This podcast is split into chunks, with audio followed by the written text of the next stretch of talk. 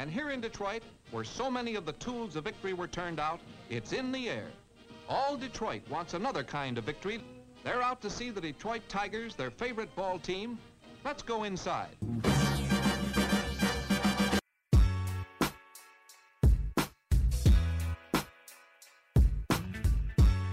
You're listening to Tigers SRD with your hosts and former Little League All Stars, Chris Brown and Roger Castillo. We're joined by our old friend Jeff Ellis, uh, who is, you know, doing the host of Locked On Indians, I believe. And you said, Jeff, that uh, that's about it these days. Yeah, and I have uh, my random writing at uh, MLBDraftNow.blogspot.com. Uh, I just haven't had a chance to really do too much scouting for next year's draft, and uh, you know, I, am I'm, uh, I'm a little I'm always behind in the summer though. I'll be honest. The summer, I know I should be hitting showcases and stuff like that, but uh, me being more analytical, like seeing one game of a player isn't uh, as valuable to me. So the summer is always kind of a a, a low period. I'd, I'd like to go to Wrigley for the big event that's typically there, but I don't even know if that happened this year. So, or because that normally happens in July. So it's it's mostly been an Indians focus so far. With uh, once the season ends, we'll see what happens with baseball in the spring. Who knows at this point? Yeah, it's going to be a really strange. I mean, it's already been a very strange summer, obviously, but it's going to be a really strange uh, draft. Uh, they're going to. It just feels like there's going to be a lot more players next next year that some teams don't have anything on that are going like going in the second round. Yeah, it's going to be. I mean, I just when you think about the number of guys who got, you know, eight, nine games, if you're a starter, four games. Yeah. In 2019. And then even if like everything gets figured out by the spring, if they push football to the spring, does baseball not get as much? You know, is like is football going to have an effect on baseball? It's going to be, uh, it's it's going to be dramatic to watch. But I guess you know, as, as Tigers fans, the uh, the hunt for the number one pick is not quite as a, a, big deal in the early goings of this year. So maybe not as much of concern. Yeah, you know, it's. I think Tigers fans would, would still like to keep adding top prospects, but it doesn't feel as uh, imperative this year. You're right, and I don't know. That is that is an interesting question. I I don't see how if they play spring football, does that mean they'll play fall football again? They're going to take like two months off and then play another season. I was going to ask the same thing because I think that there was there would be a concern with even from a from a seating standpoint too.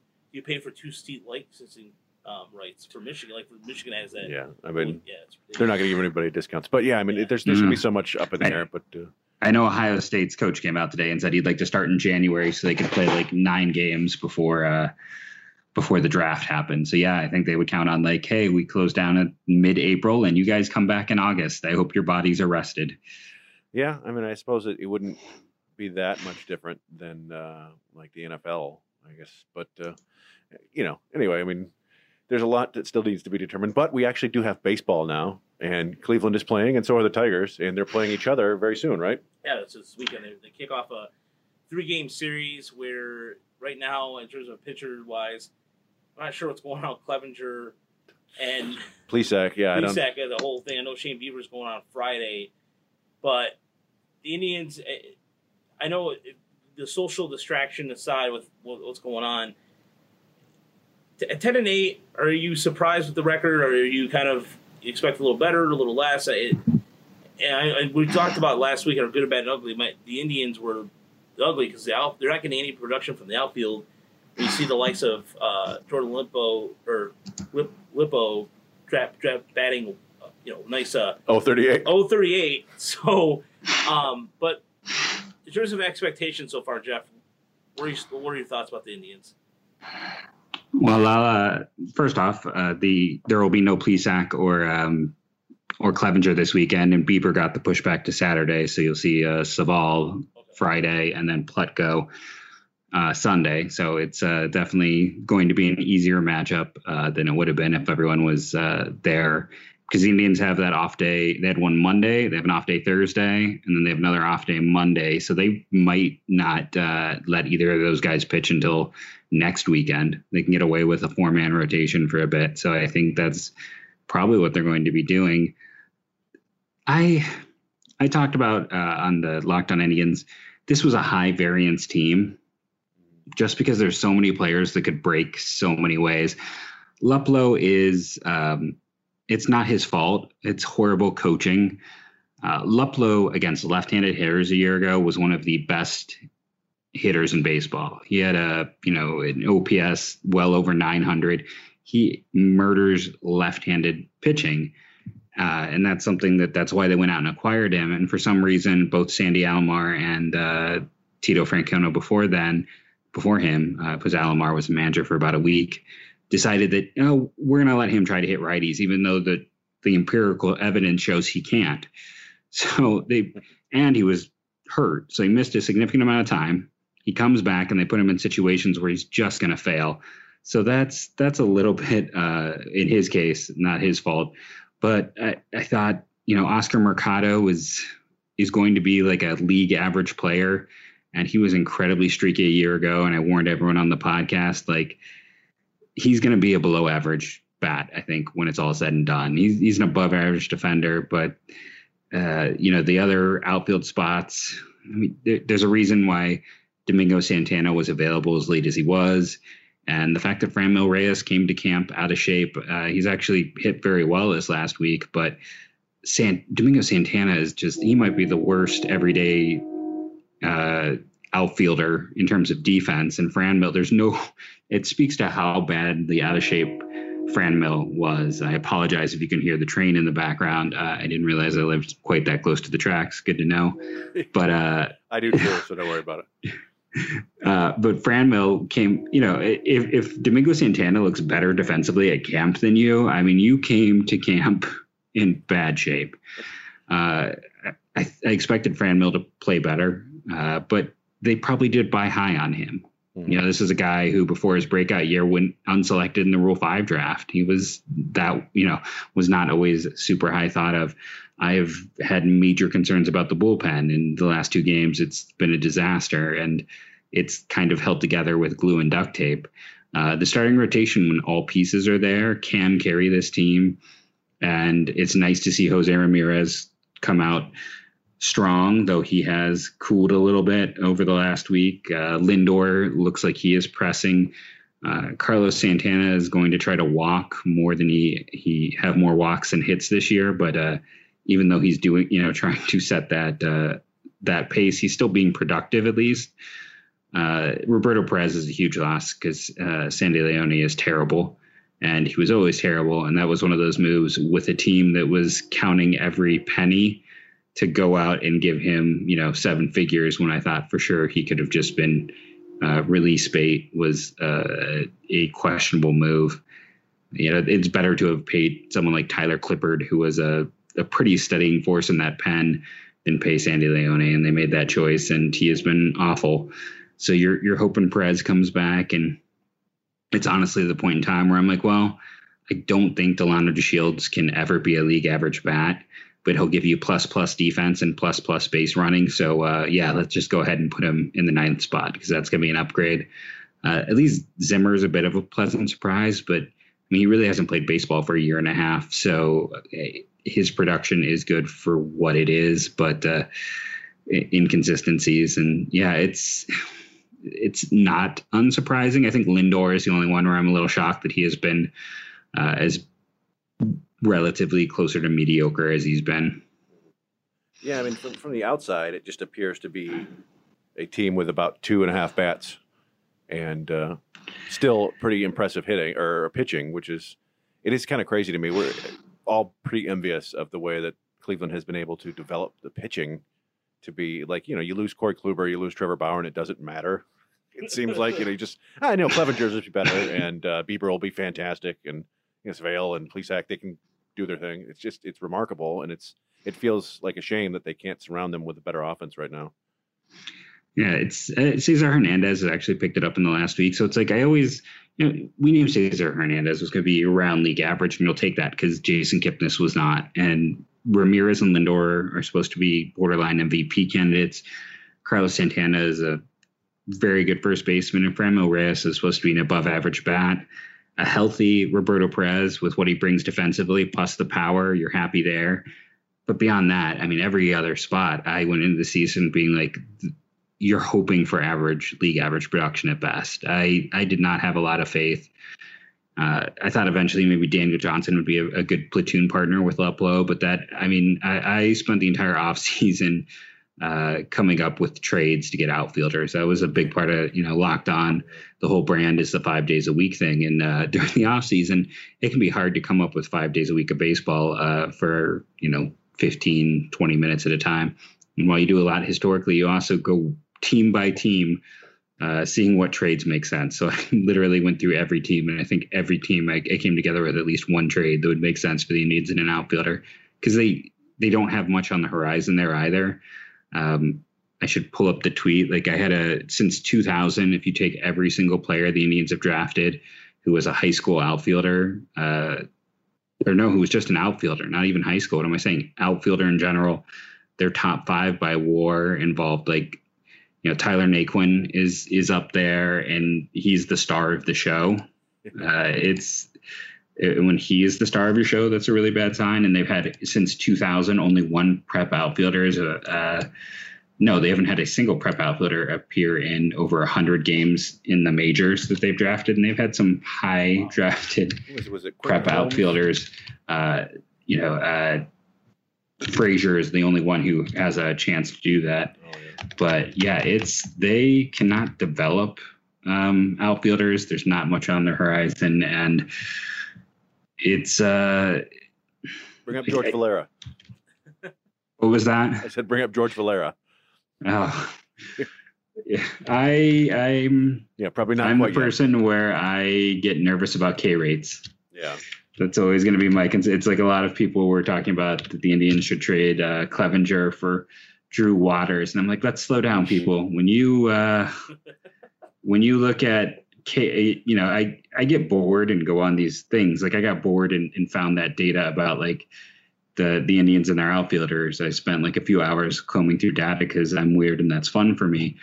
But going through the data, it's like the number one thing that causes going through like players who were in a top 25 all of baseball prospect list. And if you're a hitter, it was uh, extremely high K rates and big imbalances in, in K rate versus, uh, you know, strikeouts versus walks. So I don't know. When I see the strikeout rates, I'm like, I'm going to wait and see. Well, it's it's like the, the deep dive I did last week where the the success of Gregory Soto, and I had to look and think about in the last twenty years who the Tigers have drafted or excuse me signed internationally that has been an effective reliever pitcher. I thought of Jair Jurrjens, but he was more effective in Atlanta. Fernando Rodney came to mind, but I couldn't think of a left-handed reliever the Tigers have signed internationally in the last 25 years. So I understand the whole deep dive concept of just going and going, oh, that's weird. Like Gregory Soto is the first one that's throwing near 100 miles an hour and has got a lightning arm virtually out of nowhere.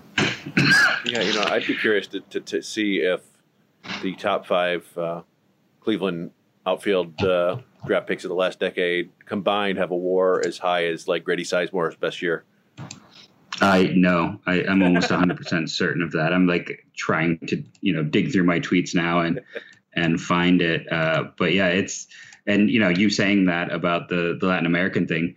I mean, for the longest time, I was talking about that after Rafael Perez, Rafi Lefty, as he was called in Cleveland, the Indians Yeah. didn't have a Latin American player make it to the bigs until Danny Salazar.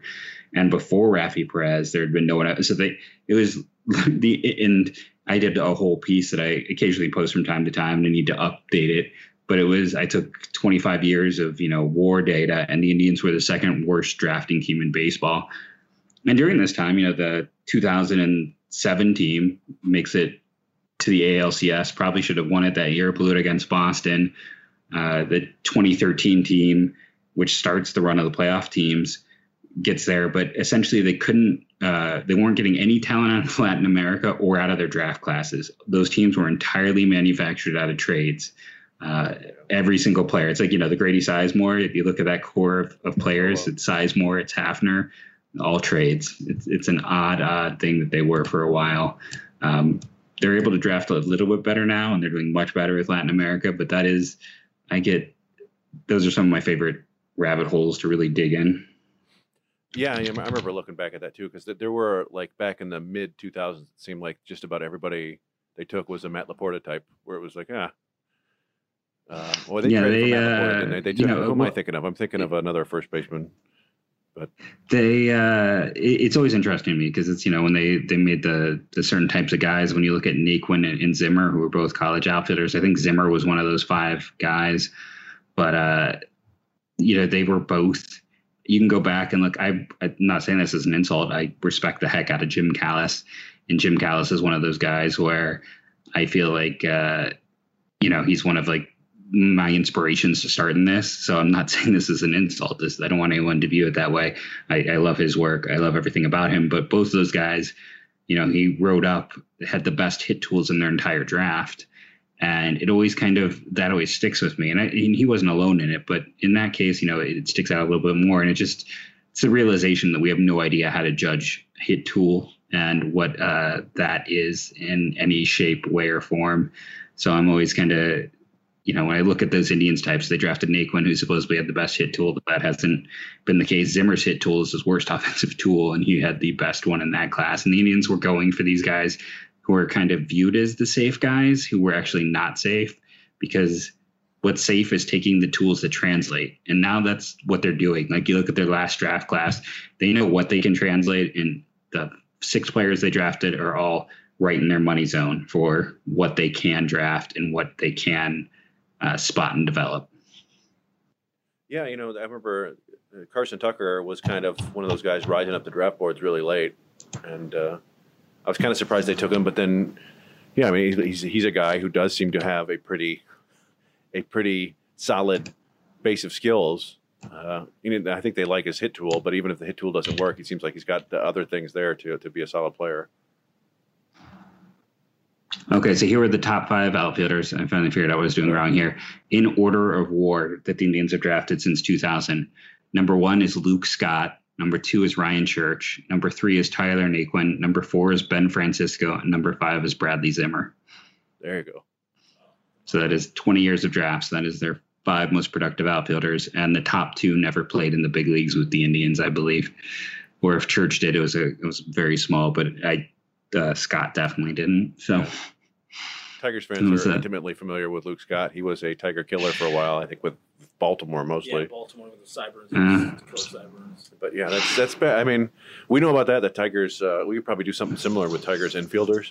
Oh yeah. Um, Still waiting for them to draft a shortstop in the first round. never, never gonna happen. That's still still what I'm waiting to see happen with Yeah. the uh, the Detroit Tigers. But you know, it's it, it is funny. I was talking about with uh, the show last night. I've, you know, I, I like a lot of the teams in the Central. Um, I respect the heck out of what Kansas City's ownership did Yeah, um, in terms of stuff. Uh, the Chicago White Sox are one of the few organizations that has been very like people in that organization openly follow me on Twitter. Like, you know, I hear from other people like tertiary down the line, like that certain organizations read my work, but I always appreciate the fact the White Sox are just honest about it because it makes you feel good. And with the Tigers, one of the things I'm liking right now is I just I'm actually enjoying the pitching staff that's slowly developing for you guys. Um, we've talked so much over the years. I, you know, my my love of Casey Mize has always been on Front Street. Uh, Tarik Skubal. I mean, I wasn't necessarily the first person, but I, you know, I wrote about him at Seattle, and I made him one of my sleeper picks uh, that year. And and Manning, I thought was a bit of a reach, but you know, I was wrong. It happens. And uh, but I, I think I was going to ask you guys this question. I know it's your podcast, but is there a more underrated player in baseball um, right now than your current pitcher? Because everyone talks about Matt Boyd, but uh, I'm, I'm having a temporary with uh, Turnbull. Is he the most underrated pitcher in baseball right now? You know, I, I mean, I, I, I haven't gone through and looked at uh, that, but yeah, I do think he was much better last year than he got credit for. I think people still look at like you know he went three and seventeen or something like that, and he had a rough ERA in the second half. But yeah, I mean, he, he's a really talented pitcher who Was he out of Alabama? I remember like his second rounder out of Alabama. Yeah, because his first two years were in, and then he had a really strong junior year. And Alabama is not great at baseball, so that stood out. I remember that that particular year. But yeah, it's uh, it, Detroit's building. You're building an Indians like staff, uh, so it's going to be, but with more ceiling. Well, that's Like, the uh, that's the hope. I, I, I mean, in terms of like for I mean, you you see he's added about almost what was it one one and a half inches of vertical break, and the whiff percentage has gone up quite a bit from 32 to 58. I think he's I think he is underrated, Jeff. I think that the biggest thing, and Chris did a, a breakdown of his last start on YouTube. Um, we started a whole series about starting like, looking at various starts, and the one thing that he's been able to do is go to his all four. He's using all four of his pitches, and he has a spike curveball that really doesn't do anything. But um, I have to give credit to Austin Romine a little bit to kind of harness him down a little bit because in that last start against Pittsburgh, he he was getting squeezed quite a bit, and you can saw him talking to himself doing the Mark Fidrych kind of thing. But a lot of people still write him off as a reliever. I look, I think that he has the makeup to be a starter. How healthy he stays. I mean, he, he pitched the season high last year in innings, but this year I think is it's a good test for him because you see the the proof is in the pudding a little bit, and having a guy like Romine, a veteran backstop to help him kind of navigate his way through helps. And I know that it's kind of coaching up a little bit, perhaps, but his stuff has looked a lot different. He's hitting the lower zone, not a lot, lower strike zone, pounding it, and just you can hear it during the game. There's a the velocity increase and quite a bit of movement, but I, I think he's very underrated. Yeah, and one of the it's it's kind of an interesting conundrum that Tigers have had lately is, is uh, we criticize them for not trading players at the height of their value, holding on to guys too long.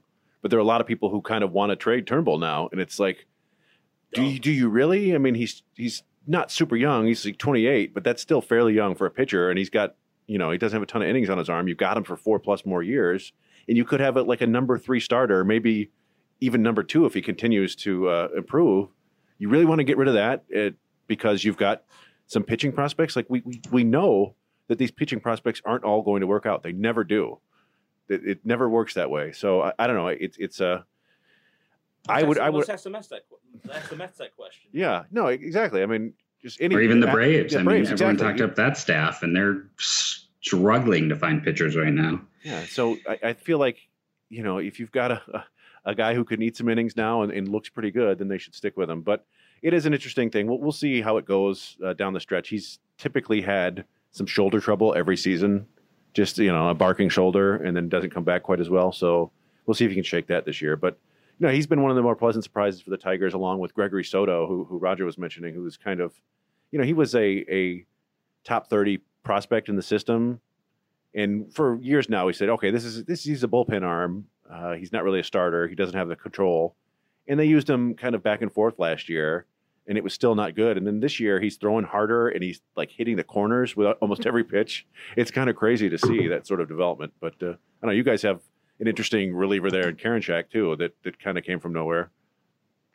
He's he's an interesting just story in general. He was a, a top 200 prospect in that draft class, and it was one of the surprises for me. And trying to think if he was in the 10th round or if it was Jesse uh, Barrett, Berardi, who was an infielder from St. John's.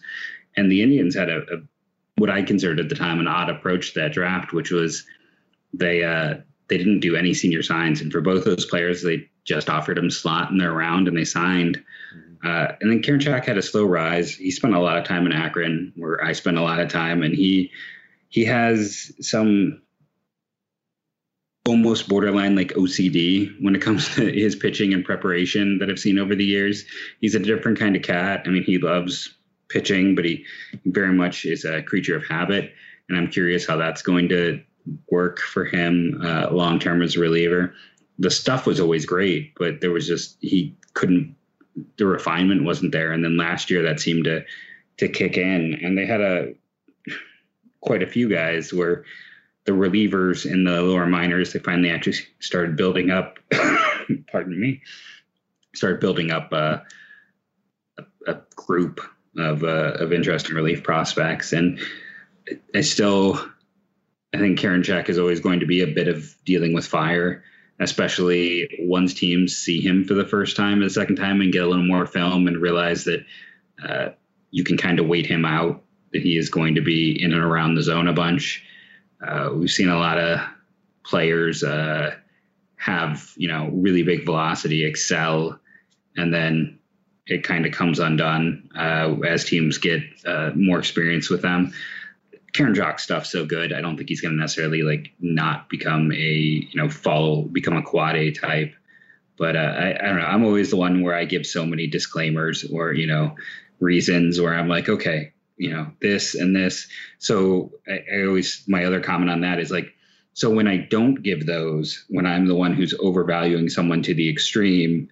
Uh, for instance, uh, Yandy Diaz when he was in Cleveland, or Mike Clevinger, uh, or even Shane Bieber back when Bieber was uh, a prospect. Uh, I had him higher than Triston McKenzie, which I had a lot of hate for that amongst Indians fans.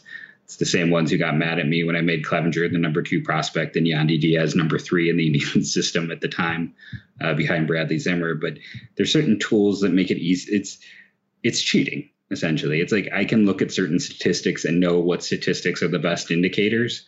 And when guys excel in those areas, I'm like, okay, you're you're getting you're looking at the sexy instead of looking at the productive. You know, if you're always trying to find a number one QB, um, you're going to swing and miss a ton. But if you can find someone who's maybe top of the second tier, you can still win. And I guess that's kind of my baseball approach, is trying to find top of second tier talent as often as possible and knowing what gets you there. What are the connecting lines? Um, but yeah, it's uh, I totally lost where we started with that, but uh, we are just we are talking about some of the pleasant surprises for, for oh with Karinchak, right? yeah. and Soto, and then I mentioned Karen Karinchak because he's another reliever that I mean I, I, started seeing some stuff about him last year. Just uh, I saw some of his uh, from his TrackMan data from Toledo. That I was like, whoa, this guy's actually throwing 100 which is yeah, he was a like 100 101 uh, in Akron. He Got up to uh, got to Columbus and got hurt, which was both him. I mean, Nick Sandlin was their second round pick the year before. He was supposed to be in the pen by now, but he missed most of last year. They got really unlucky in some uh, some arm injuries. But uh, yeah, that's it's again it's it, interesting how guys make those. They just the Indians work with them and talk with them, and uh, they can make that refinement where all of a sudden the walk rate gets cut in half or the the velocity gains, you know, two to three to four miles per hour. I sometimes it seems like black magic, but uh, whatever they're doing, it seems to be effective. I feel like they all they drink some tea and go into like a sweat lodge and come out as did like change people with third eye vision. Or and, like, they take a dip in Lake Erie or something. Yeah, it's, just it's yeah. But no, it's very it's really impressive. But yeah, I don't know. So what? Uh, what do you think we'll see here in this series? What should Tigers fans be looking for from the, from Cleveland? Uh, you know, Adam Plutko is a useful arm, but he has been the guy I've always been. pardon me, got another cough coming through there. Uh, Adam Plutko is a guy I've always been an advocate of trading and selling high on. Uh, he's he's a fifth starter, maybe, uh, but maybe not m- more, maybe less than that. And him being pressed into action isn't ideal it's a team that you know you can go through and read the. I, I yesterday on the podcast I literally sat and read Lindor and Plutko statements because it's very clear at the same time this is a clubhouse that's a little bit uh, angry. Uh, that's I wouldn't call it fractured because there's only two players who are fractured, but I don't know if Plesac and Clevinger are going to be you know open armed welcome back when they come. So there is some clubhouse issue uh, when your star player is repeatedly talking about the need to be selfless. Uh, he's very obviously calling both of those guys selfish. And when the pitcher says he's mad and that you lied to them, uh, I, it's going to be a hard recovery. I'm going to be curious to see what happens. But in this series, I, Sunday is going to be, I would think, the most uh, most winnable game for the Tigers.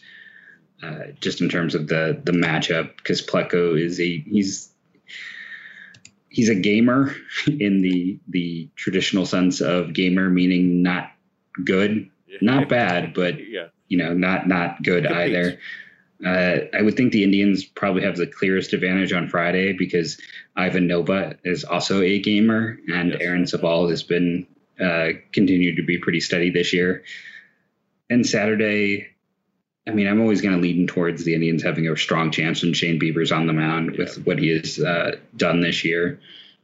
But it, again, I talked about I, I'm I'm very excited to see Turnbull in that Friday game. That's a fun matchup with Turnbull versus Bieber. So that's if you can only catch one game, catch that Saturday game. Yeah, I'm looking forward to that too. Bieber's command is so impressive, man, and the stuff. Yeah, it's crazy. You know, the command was always there, and the stuff just seems to keep getting better. And uh, what's he throwing? Is it a cutter this year that he's throwing now? That's yeah, he's throwing a cutter. And it's you know, I had a a little exchange with with Eno Sarris on uh, on Twitter the other day. It's the the thing with Bieber is you're not surprised by the the way he's made the jump, and uh, I've come that like if you can be someone who gets that chance, like if you're covering baseball uh, spend as much time as you can in the minors because you get to see things and learn things. And it was the time around like the Shane Biebers and Mike Clevingers of the world where uh, they just sit there and that seems to be 90% of their thought is how they're going to get better. And they're taking apart their game all the time. And there's this very analytical, cerebral approach, which allows someone like Shane Bieber to be like, okay, I'm going to add a cutter. And when I show up in the for this season, it's going to be another weapon. Uh, versus I've seen some top pitching prospects that, you know, were considered top 25 prospects in all of baseball completely flame out. And When you talk to them, it's like you're talking to a cement wall. Yeah. So there's, there's definitely a, a level to the, the game. I would always, I, oh, you know, bring up, uh, just not to tear anyone down, but it's like with a Bieber, a guy I always talk about is Thomas Pannone, who was in the Indian system, might have been the, the brightest of the ones and had made it to the majors with just nothing because of that analytical approach to the game. Yeah, well, you know, I can't think of much else. Uh, I don't know. Is there any? You touched on, you know, guys who might be able to come up and help, or, or I don't know. You mentioned that there's probably not anybody that can come up and help. Is there anybody that you expect we might see, uh, you know, prospect wise, at least young player wise? I mean, Nolan Jones is kind of the the big, uh, the big everything, as it were. I mean, he's a he's a giant human. One of the few guys when I was last year when I was down in Double A, like I felt small next to. He is just he's long and he's lanky, and if he fills out, uh, he can have even more power, which is frightening because I saw uh, some of the home runs he hit last year were just some of the the because Akron's Park is uh, very pitcher friendly, so the, what he could do was uh, was already pretty amazing.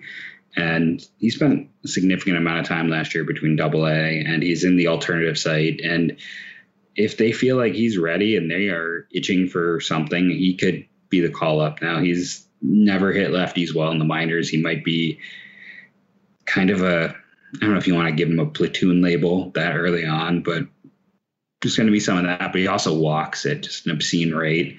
And uh, he's probably their best bet. Uh, trying to think. I think Kyle Nelson is at site, and he's a, an interesting left-hand reliever.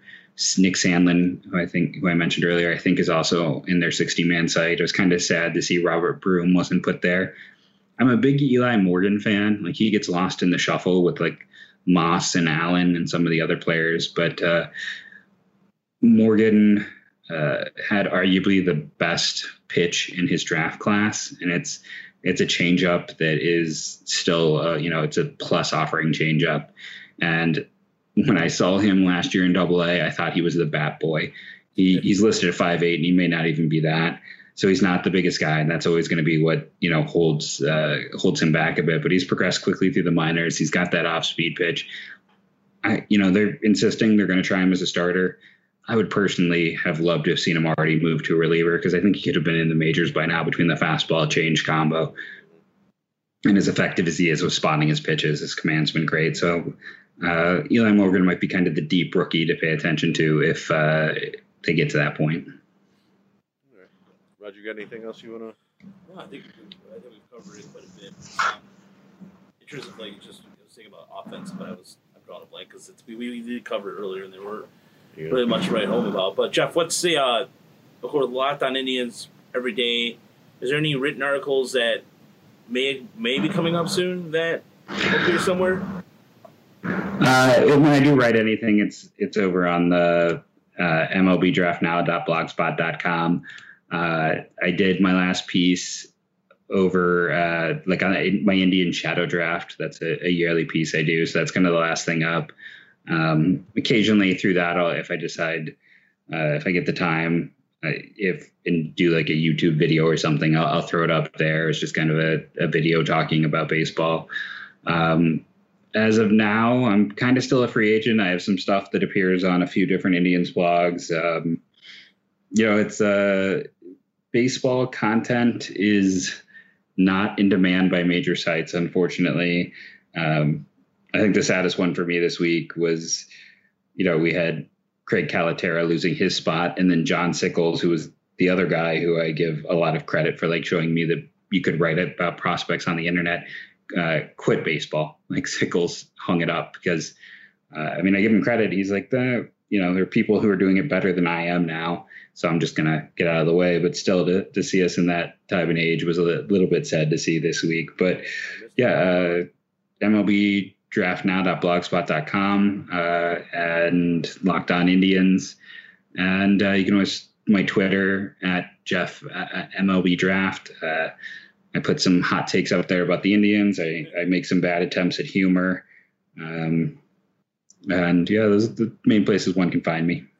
Yeah, with Craig, he started his cup of coffee blog today too, which mm. is a really cool thing. I'm glad to see he's friend friend of the podcast. He actually grew up five minutes away from my house. Actually, it's kind of strange, um, small, strange in the sense of how small the world is. But Jeff, thanks so much. Looking forward to watching that that Turnbull matchup for Saturday, and and hopefully, you know, we're gonna be doing this YouTube series. I'd love to have you come on and just talk during a game. I think we, we were just kind of doing a uh, just kind of taking a start, dissecting it. Hopefully, Saturday start we can dissect. Have you come on talk about Shane Bieber's probably 12, 13 strikeouts that are coming. I already know it.